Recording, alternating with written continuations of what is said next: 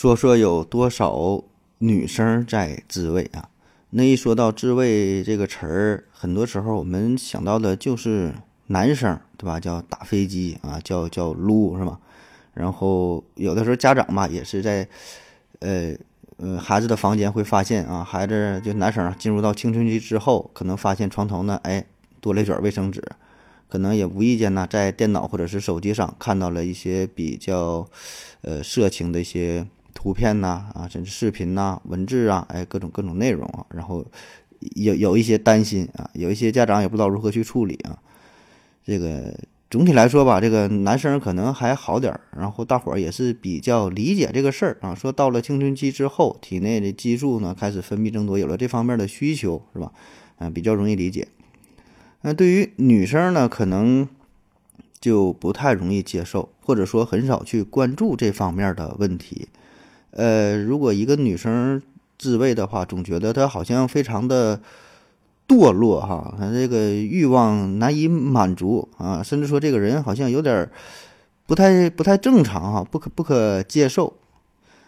嗯，那么说到底有多少女生在自慰啊？这个数据呢，我查到了一个是上世纪三十年代就有一个调查啊，那个是针对于主要针对于男生啊，说那男生是百分之八十六啊有这个自慰的。然后说剩下的百分之十四并不是没有自慰哈，只不过是不太诚实啊。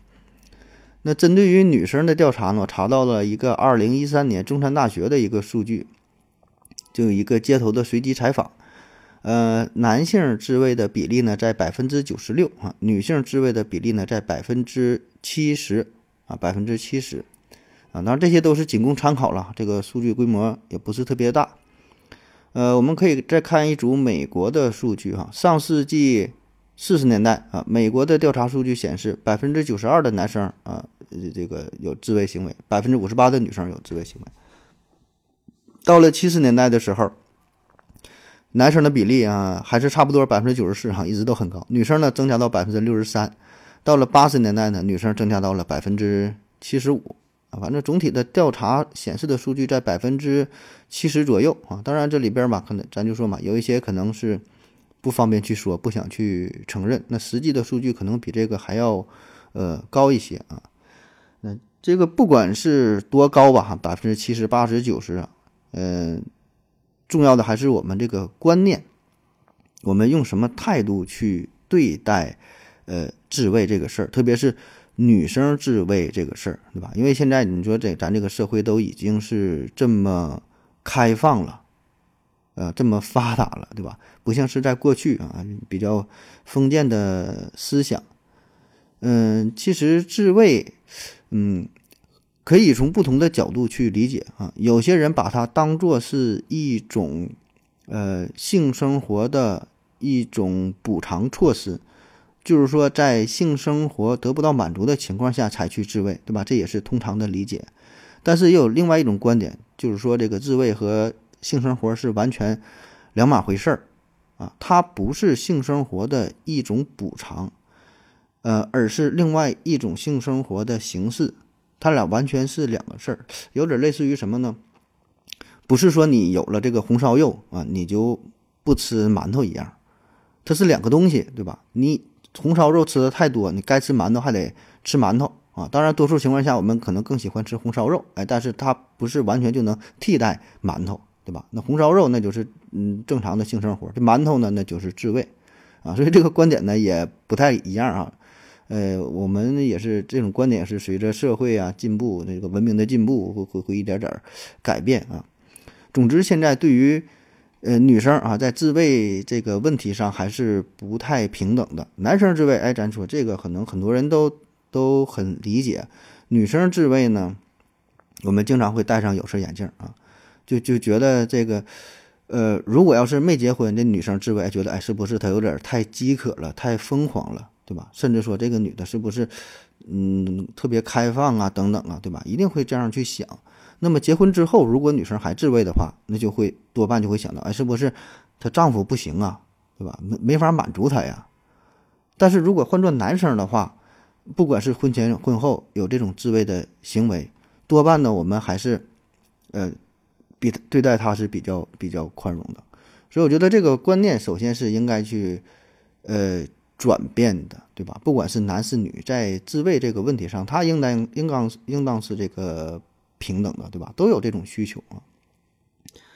呃，然后还有几个对于女性自慰的一些误区啊。第一个呢，就是说这个女生自慰多了，会不会导致自己的下体这个私处啊变得更黑啊？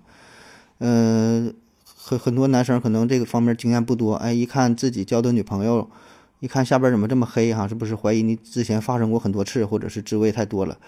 其实这个就是一个正常的生理现象啊。谁的私处，它它色儿它都是比较黑的啊。我们印象当中说，哎呀，这不是什么从挺粉嫩的，又变成了什么黑木耳啊？你这个网上的东西你就别太当真了啊。嗯，这个人呐，他正常的生长发育哈，这一些激素的变化等等，这些私处随着年龄的增长，它它都会颜色变黑，都有这个黑色素的沉淀啊。所以这俩并没有什么直接的关系啊。再有呢，就是一些女生的担心，说这个自慰会不会导致把自己的处女膜给弄破了，对吧？你没没结婚呢，没找男朋友呢，自己就先自己整一整，再给捅破了，然后没法交代，是吧？呃，通常情况下吧，一般这个也不是那么容易就捅破的哈。这个处女处女膜它不是完全是个膜哈，它它它不是完全封闭的啊，比较温柔的对待啊。而且这个咱说很多方式，对吧？有一些不是完全插入进去的。通常情况下呢，也不是说想捅破就能捅破的，而且你捅破之后，你也能够发现呐，对吧？这里边的疼痛啊、流血呀，会有一些改变，你一定能够察觉的啊。